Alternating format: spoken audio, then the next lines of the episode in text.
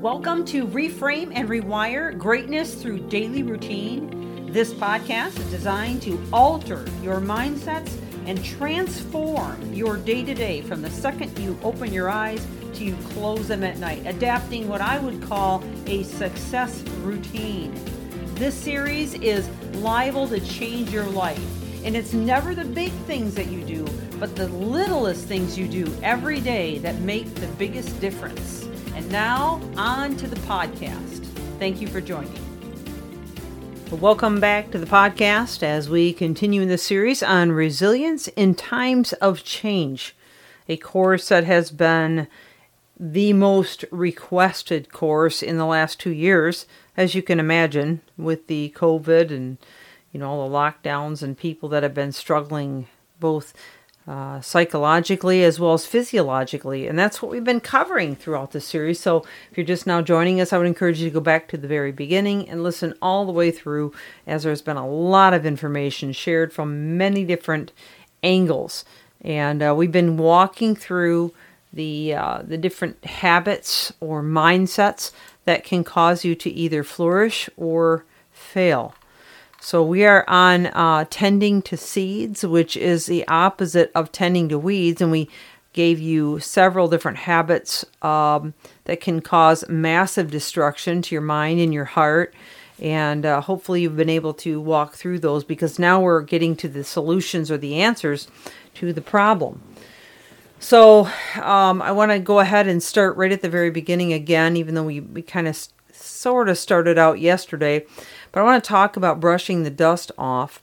And um, and I mentioned yesterday in our podcast what that really means, and I've had people ask about what that means. Uh, think about it from this perspective. Whenever we watch a movie, those that are the most heroic or the ones that kind of draw us back again and again, we want to watch a movie over and over and over again, is when we have heroes in the movie that no matter how many times they've been knocked down, uh, you know, cut short, uh, dealt with unfairly, it, when they get back up and they push through again and again and and they rise above it, those are the ones we want to watch. And so it's really true even with human beings, and that is, you know, if you can get up again and again and again and not let you know, uh, people offend you, upset you, hurt you to the point that you stay down, but rather you get back up again and again and brush the dust off and move on, you can be a winner. Okay. Uh, but I have several others to share with you along that line. And we talked a lot about unforgiveness before and what that does to you. So if you missed that one, I would definitely encourage you to go back and listen.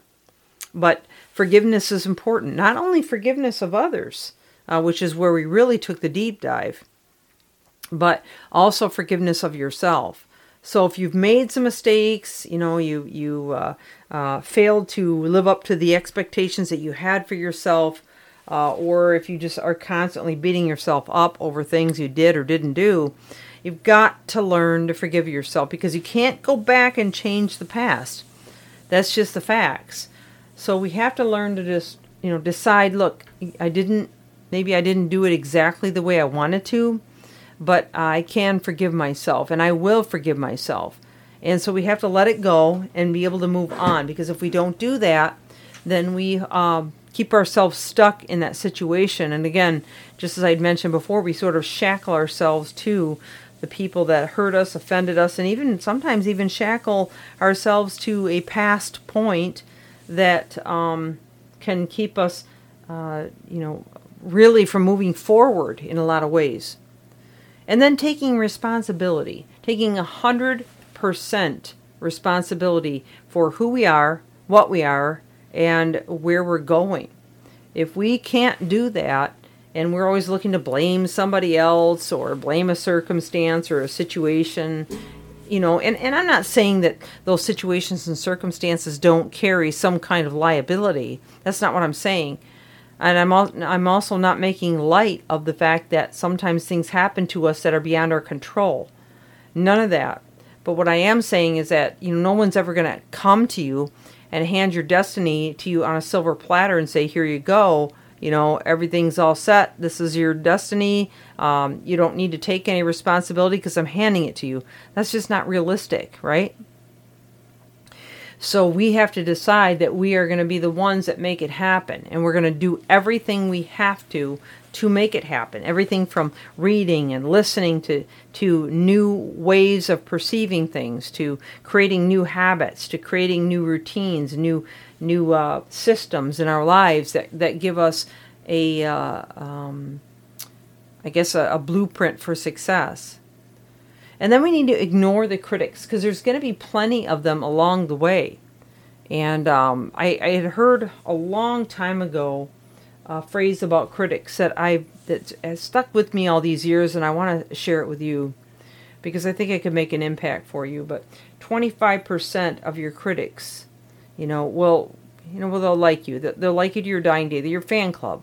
They'll stick by you no matter what you do. And 25% like you, but they could be persuaded not to. 25% are neutral. Yeah, yeah, there's a, they're a nice person, you know. They don't really have, I guess, one opinion about you or another. And then 25% hate your stinking guts, and there's nothing you can do about it.